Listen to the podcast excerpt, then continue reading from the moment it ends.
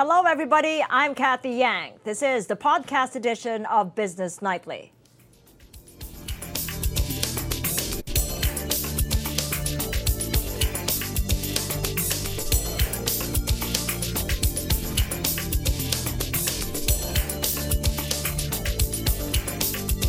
Philippine shares plummet back to the 7,500 level, not reached since October of last year. Michelle Long tells us why. The local stock market suffered its biggest one day drop in a little over a month on Monday, closing back at the 7,500 level. For the day, the PSEI shed 170 points or 2.2% to close at 75.52. The last time the market closed at the 7,500 level was back in October last year. I am seeing a little bit of difficulty into the technicals. The charts have been very, very weak. 7,500 is major support for the index, and we've, we've been holding above this range since, uh, uh, I believe, January of last year. And uh, given that context, if we do crack this 7,500 zone, um, the next major support after this is something closer to about 6.9 or 6.8. Knowledge Links Wealth Solutions also cites Philippine specific issues, including the Taal situation, regulatory risks involving utilities, and the GDP release on Thursday. The market has already uh, been conditioned actually to look at a uh, full year GDP that's going to go below uh, the full year, the lower end of the government's full year target of 6%. I think the market consensus is around 5.8. In corporate stories, Manila Water, seemingly undaunted by regulatory pressure, confirms it is joining the race for a water supply project to serve parts of Laguna and Quezon.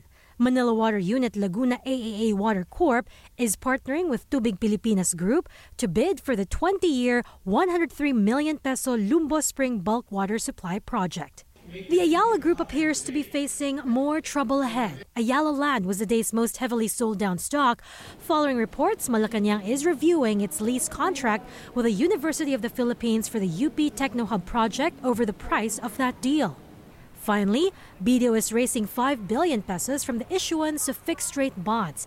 This is part of the 100 billion peso bond program approved in August 2018. The country's largest lender priced the bonds at 4.408% per annum with a tenor of 2.5 years. Michelle Long, ABS-CBN News. After several delays, the government and the Philippine Stock Exchange have signed the new rules on the issuance of real estate investment trusts. The revised rules, which were only finalized 11 years after the actual REIT law was signed, relax the minimum public ownership of REITs from 40% to 33%.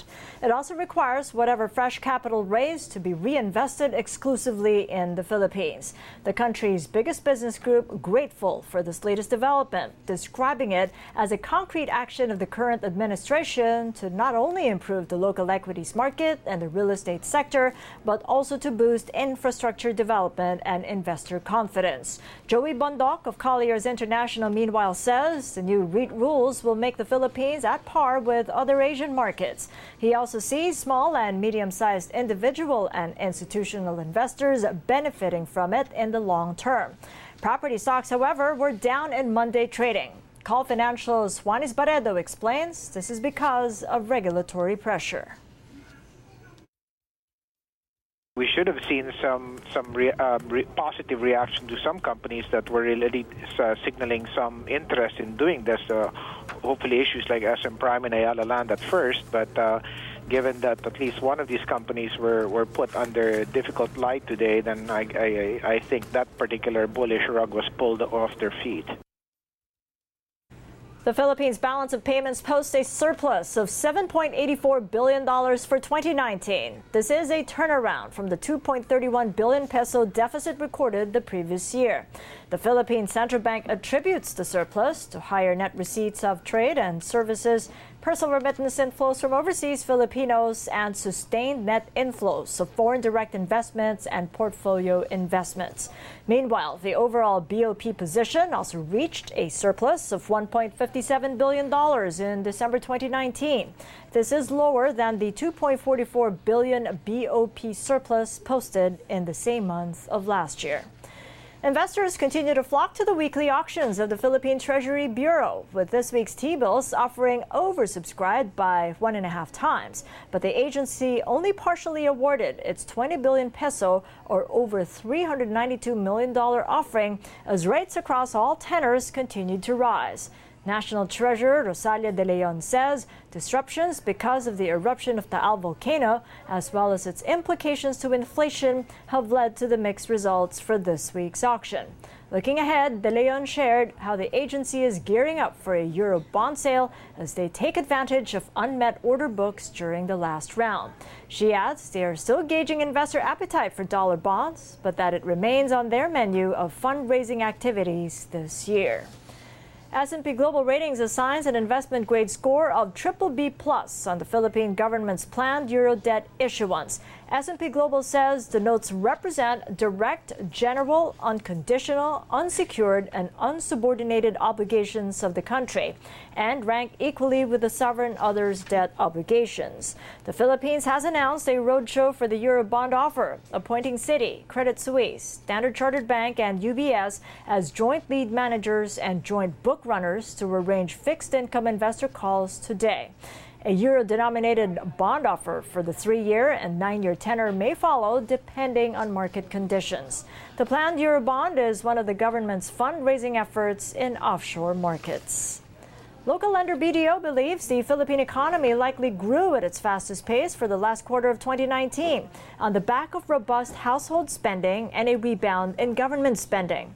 This as it cites Business World's latest poll of economists. The survey showed the country's fourth quarter GDP is likely at 6.4%, while the full year GDP is at 5.9%. Meanwhile, RCBC believes the Philippine economy grew at 6.6 to 6.7% in the last quarter of 2019 and 6% for full year 2019. The lender says faster government spending would be a major catalyst for faster Philippine economic growth. The Philippine government's economic managers in December cut its 2019 GDP growth target to 6% to 6.5% from the previous 6 to 7%. President Duterte will ask Congress to expedite the passage of a supplemental budget to address the aftermath of the Taal's eruption. Mr. Duterte says there is a pending proposal in the lower house aiming to allot 30 billion pesos or nearly $600,000 for Taal victims. But the chief executive wants the legislative branch to increase that budget to 50 billion pesos or nearly a million dollars to fund the construction of evacuation centers across the country. In Batangas province, classes have been disrupted in many schools which are being used as temporary evacuation centers. Itong pangyayari na ito, hindi naman ito kasali sa budgeting. Hindi naman natin akalain puputok. I am urging Congress na sa lahat ng mga prone areas ng disaster, ito hindi naman masyado. Pero ang Batangas niya tamaan rin ng bagyo magkaroon ng evacuation center na malalaki. Lalo na yung probinsya uh, na nakaharap sa Pacific Ocean. The National Economic and Development Authority lowers its assessment of foregone economic income from the Taal eruption, even as alert level 4 remains over the restive volcano. Warren de Guzman reports. The National Economic and Development Authority says the eruption of Taal volcano will have a smaller impact on the Philippine economy than their initial assessment. Presenting two scenarios to the media, NEDA estimates total foregone economic income from the eruption at 4.3 billion pesos from agriculture, industry, and services activities lost within a 14 kilometer radius of Taal. If that is expanded to 17 kilometers, the foregone income is expected to hit over 6 billion billion.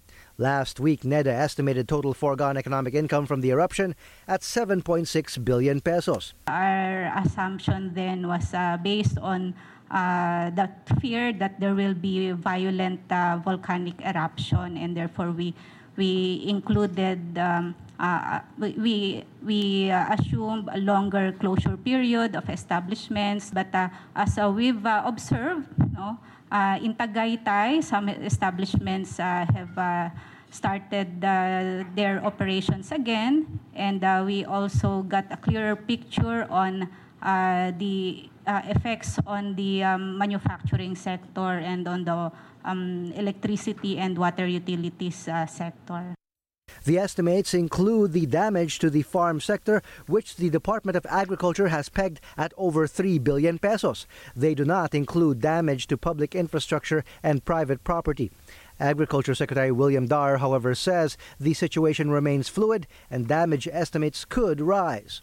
What has started to happen because of uh, dissolved oxygen is now very low in the lake with uh, increasing acidity it will also, you know, result to fiscal. And uh, sulfur, more or less, there was a little increase in level. So we are starting to see uh, bangos, for example, uh, fish kill in bangos. You can see that happening now anytime soon for tilapia. Basically, a season has been lost. We have to recover, I mean, uh, prepare again. Hopefully, normalcy returns. Uh, another two to three months, we can go back. Socioeconomic Planning Secretary Ernesto Pernia says reconstruction efforts, once they start, should provide a boost to the local economy and partly compensate for some of the lost income and damage. He also believes the construction sector, though stretched in terms of manpower and materials due to the build, build, build infrastructure push, will be able to handle the reconstruction of areas hit by the eruption. Some of OFWs are coming home too, so they, they will be adding to the uh, labor pool uh, uh, of the country for not only the build, build, build, but also uh, many of these uh, reconstruction of roads, they can be done by lesser skilled uh, workers. Pernia says importation should also help offset any supply issues, and the private sector is ready to participate, including Ramon del Rosario and the PHINMA Group's Philcement Corporation. When the reconstruction of Taal begins, we will be there to provide not only cement but also roofing material and all other construction materials. Exactly when reconstruction can start is unknown. A violent eruption is still possible as alert level 4 remains over Taal volcano. Warren de Guzman, ABS-CBN News. A crackdown on motorcycle taxis here in the Philippines looms after transport authorities decided to terminate its test run of the service. But as Sherrie Ann Torres tells us, Philippine senators oppose the move. Members of the motorcycle taxi hailing group Angkas trooped to the front gate of the Philippine Senate to appeal to government to allow them to continue serving the riding public. Motorcycle taxi services are now deemed illegal in the country after transport authorities terminated their test run of the service two months earlier than scheduled. Land Transportation Franchising and Regulatory Board member Antonio Gardiola Jr. says the decision will result in the apprehension of motorcycle taxis starting next week. Kung sila illegal, lahat sila pwedeng hulihin anytime. Yes po. Guardiola explains they arrived at the decision after one of the players filed a case against the Transportation Department over its move of creating a new system that will include motorcycles as another form of public transportation. Senators slammed the decision. Hindi ba ninyo naisip na sa darating na linggo, pag manghuli kayo ng mga riders, either babalik yan sa pagiging illegal ng pagpapatakbo at yung ating mga kababayan mawawala ng alternatibong masasakyan. Pag binasa ko yung dokumento, parang napakatindi ng galit ninyo. Ha? At kung pakikinggan niyo yung mga resource persons dito, halos lahat kanina pa nagsasabi, dapat ituloy ito. Other senators squeezed Gardiola about his group's recommendation to blacklist Angkas as a motorcycle service provider. Uh, walang closure report, subalit may recommendation na kayo na magba-blacklist ng kaisa-isang nag-ooperate. Blacklisting of Angkas and its incorporators. Ibig sabihin, hindi individual riders yan, kundi buong buo yung kumpanya. Tama po ba? Tama po. Dahil sa pag-violate Eh, po ng mga ninyo, guidelines. yung Paghihiganti ho to. Wala ho kasing basihan to lahat eh. Eh, Hindi ho tama itong resolution na ginawa ho ninyo dahil kawawa po ang nagnudusa po ang ating mga pasahero. Senator Christopher Bongo dropped by at the rally outside the Senate to appease ang CAS riders. Kung pwede, ah, bigyan muna sila ng, i- i-extend muna yung, ah, yung operations nila. Yun po ang pinakiusap ko at uh, papaki-recommenda ko rin po kay ah, Pangulong ah, Duterte. At sa ngayon, pumayag naman po si Secretary Artogade at ah, si ah, Chairman Delgra. Again, our only issue is the capper operator, and if we can resolve that, then there should be no issue on the or any court cases or uh, any type of other issues at all. So willing kayo i-withdraw? Ha? So we are, we are, yes. We will be sitting down with the technical working group um, and uh, hopefully po tala- maayos po natin yung mga issues. In the end, the committee instructed Guardiola to finish the TWG report, which they will use as a basis in crafting a motorcycle taxi law. Guardiola meanwhile clarifies the apprehension of motorcycle taxis will still be enforced next week, pending the final decision of the transportation chief. LTFRB board member Gardiola has promised to elevate the senator's request to Transportation Secretary Art Tugade, and he will give the update to the senators within the week. Sherrie Ann Torres, ABS-CBN News. And that's it for today. This is the podcast edition of Business Nightly. You can watch highlights, recaps, and exclusive content of our shows online. Subscribe to the ANC YouTube channel, like us on Facebook, follow us on Twitter. Thank you for joining us.